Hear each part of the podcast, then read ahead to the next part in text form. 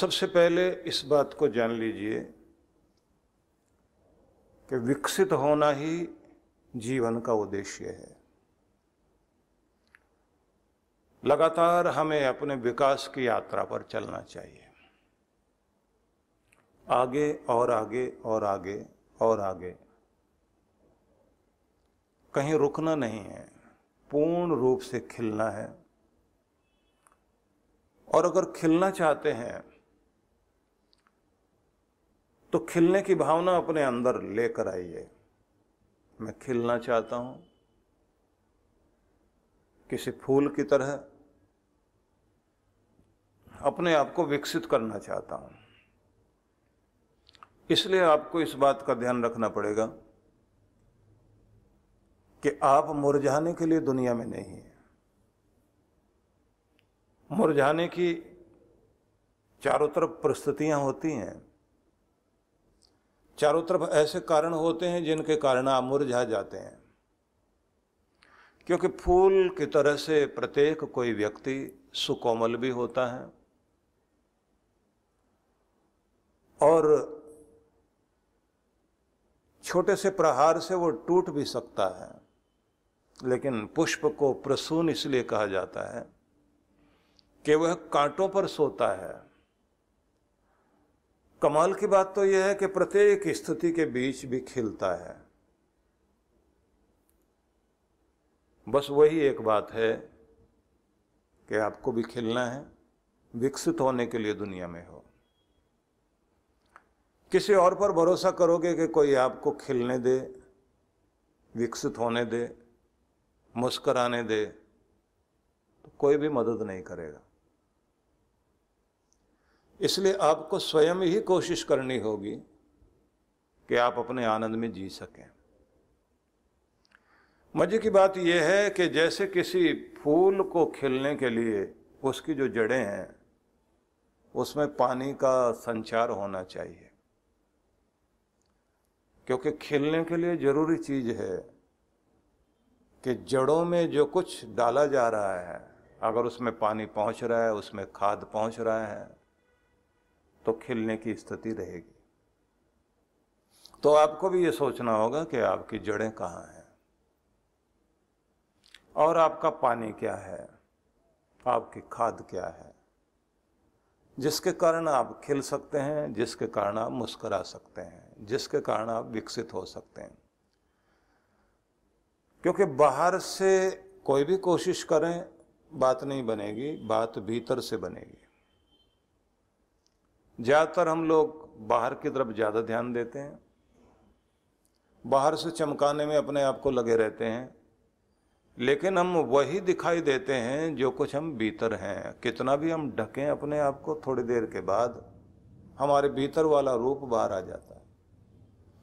इसलिए मैं आप सबसे ये कहना चाहूँगा कि आप पहले अपनी जड़ों को ढूँढने की कोशिश कीजिए कि आपकी जड़ें क्या हैं। उस सब जड़ों में एक बात तो ये समझ लीजिए कि जैसा आपका चिंतन मनन है, जैसे आपके विचार हैं, उसी के अनुरूप आपकी चेष्टाएँ होती हैं, आपके कर्म होते हैं, आपका व्यवहार होता है। जो कुछ अंदर हो जाते हैं, उसके कारण बाहर आप दिखाई देने लगते हैं। किसी का बेटा अगर कोई गलत व्यवहार करता दिखाई देता है तो बहुत सारे माँ बाप दुखी होते हैं, ये ऐसा क्यों करता है? वो ये जानने की कोशिश नहीं करते कि इसके भीतर कुछ विचारों में गड़बड़ है। मस्तिष्क ऐसा हो गया, इसलिए ऐसा करता है। तो उसको विचार देने वाले कोई लोग हैं, उसको खाद पानी देने वाले कोई लोग हैं। उसके मस्तिष्क को जिन्होंने ऐसा बदल दिया तो इसलिए वो व्यवहार ऐसा कर रहा है। इसलिए आप ध्यान रख लीजिए कि जब आप जो कुछ आप अंदर हो जाते हैं, वही आप बाहर होते हैं। हर प्रभाव का कोई ना कोई कारण है और हर कारण का कोई ना कोई प्रभाव है। इस बात को ध्यान में रख लीजिए। कोई भी प्रभाव आपको दिखाई देता है दुनिया में, उसका कोई कारण होता है। हर परिणाम का भी कोई कारण है। और हर कारण का कोई ना कोई परिणाम होगा। काज एंड इफ़ेक्ट का सिद्धांत दुनिया में काम करता है। कारण और उसका प्रभाव। इसलिए ये याद रख लीजिए कि जो कुछ भी कारण है, वही उसका प्रभाव सामने आएगा। जो बीज है, उसी के अनुरूप ही तो फल सामने आएगा। तो बीज है आपके विचार। आपके विचार अगर ठीक हैं तो यह ध्यान रख लीजिए। बाहर वही सब दिखाई देगा। हमारे विचारों को बदलने के लिए पूरी दुनिया में कार्य हो रहे हैं। आपका टीवी टीवी में चलने वाले प्रोग्राम आपके विचारों को बदलते हैं। आपकी राय बदलते हैं, आपके डिसीज़न बदल देते हैं। सारे विज्ञापन यही काम कर रहे हैं कि आपको कौन सा साबुन खरीदना है, कौन सा तेल खरीदना है कौन सी क्रीम खरीदनी है? उससे बेहतर बेहतर चीज़ें दुनिया में होती हैं, लेकिन वो राय देंगे आपको। आप ढूंढ कर जाओगे वहीं, उसी को खरीदोगे आप। सारे बोर्ड लगे हुए हैं चारों तरफ़। बड़े बड़े बोर्ड चारों तरफ़ दिखाई देते हैं, जिनके ऊपर विज्ञापन आ रहा है, करोड़ों रुपए खर्च किए जा रहे हैं, आपकी राय बदलने के लिए। कुल मिलाकर हम उस बिंदु तक पहुँचे हैं। आप जो बाहर दिखाई देने लगते हैं, वो तब दिखाई देते हैं जब आपका मस्तिष्क बदला जाता है, आपके विचार बदले जाते हैं। जब आपके विचार बदल जाते हैं तो फिर आप वैसे रहने लग जाते हैं, वैसे जीने लग जाते हैं, वैसे ही हरकतें करने लग जाएँगे, चेष्टाएँ, प्रवृत्ति, व्यवहार। दृष्टिकोण आपका बदला जाता है। बदलने वाले लोग आपको पता भी नहीं लगता कौन कौन आपको बदल रहे हैं। अखबार से लेकर टीवी टीवी से लेकर सारे विज्ञापन, सोशल मीडिया सब आपके पीछे पड़े हुए हैं। और बात यहीं तक नहीं है, आपको किसको चुनना है, किसको अपना राजा बनाना, किसको प्रधानमंत्री बनाना, किसको आप अपना शासक बनाएँगे, उसके लिए भी आपकी राय बदलने के लिए लोग लगे हुए होते हैं। बड़ा कुछ खर्च किया जाता है।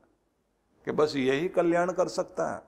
और कमाल ये होता है कि अगर आपकी राय कोई और हो तो उसकी, उसका प्लस्तर उतारने की पूरी कोशिश होती है।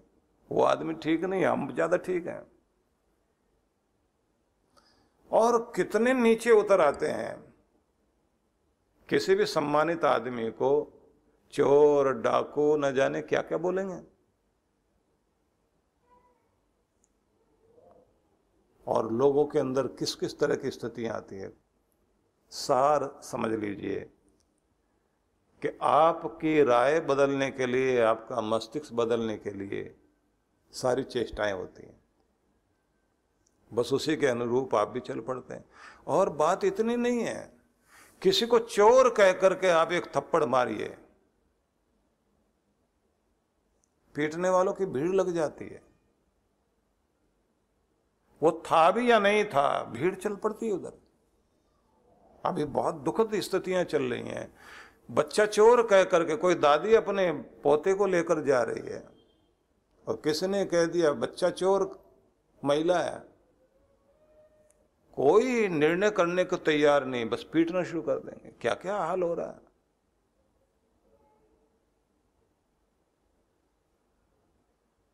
कोई भ्रमित कर दे। कोई एक विचार मस्तिष्क में डाल दें, कितनी जल्दी प्रभावित हो जाएँगे हम लोग? निर्णय लेने की क्षमता हमारी दूसरी हो जाएगी। अपना डिसीज़न लेने के लिए हम लोग अपने को तैयार नहीं करते। अच्छा बुरा सोचने के लिए समय ही नहीं है। तो सबसे पहले आपको यह कहूँगा कि एक तो ये कोशिश कीजिए, आप जो बाहर दिखाई देते हैं वो अंदर के कारण है, हर प्रभाव का कोई कारण है और हर कारण का कोई ना कोई प्रभाव होता है। आपको ये सब यदि अपने अंदर कोई चेंज लानी है या आप बाहर कोई चेंज लाना चाहते हैं, बाहर कोई परिवर्तन करना चाहते हैं, अंदर परिवर्तन कीजिए। अंदर परिवर्तन करना चाहते हैं तो आप क्या सुनते हैं, क्या देखते हैं, क्या पढ़ते हैं, क्या विचारते हैं, इस पर ज़रूर ध्यान दीजिए। जीवन यानी निरंतर दौड़ भाग। तनाव, शारीरिक व मानसिक थकान। कुछ सुकून के पल हम सबको चाहिए। ऐसा सुकून जो हमें ताकत, स्फूर्ति और आंतरिक शांति से भर दे। ध्यान यानी मेडिटेशन एक ऐसा माध्यम है जिसके द्वारा मन को चैन, शांति और सुकून मिलता है। और अगर ये ध्यान प्रकृति की गोद में, किसी सुरम्य और शीतल स्थान पर हो तो क्या कहने आइए परम पूज्य सुधांशु जी महाराज और आदरणीय डॉक्टर अर्चिका दीदी के शुभ नेतृत्व में सीखें ध्यान की कुछ अद्भुत विधियाँ, जो न सिर्फ़ शरीर को शक्ति प्रदान करेंगी, बल्कि आंतरिक शांति से भर देंगी। एक सुंदर अवसर है पाँच दिवसीय ध्यान शिविरों में भाग लेने का, जिनका आयोजन 19 से 29 मई तक होगा और साथ ही 16 दिवसीय लघु चंद्रायण तप में भाग लेने का, जिसका आयोजन 31 मई से 14 जून तक होगा। इन शिविरों की अनूठी बात है कि इसमें प्रमुख ध्यान की विधियाँ तो होंगी ही, जैसे प्राणायाम। स्वास्थ्य पर ध्यान, कुंडलिनी ध्यान, चक्र ध्यान, पिरामिड ध्यान, पंचकर्मा, विभिन्न यौगिक क्रियाएँ इत्यादि। साथ ही साधकों को मंगल यात्रा। पूर्णिमा दर्शन प्राकृतिक चिकित्सा के साथ साथ दर्शनीय स्थलों के भ्रमण का भी अवसर मिलेगा। सबसे खास बात यह है कि साधक मनाली के एक अत्यंत खूबसूरत रिजॉर्ट में निवास करते हुए इन सब कार्यक्रमों में हिस्सा ले सकती हैं।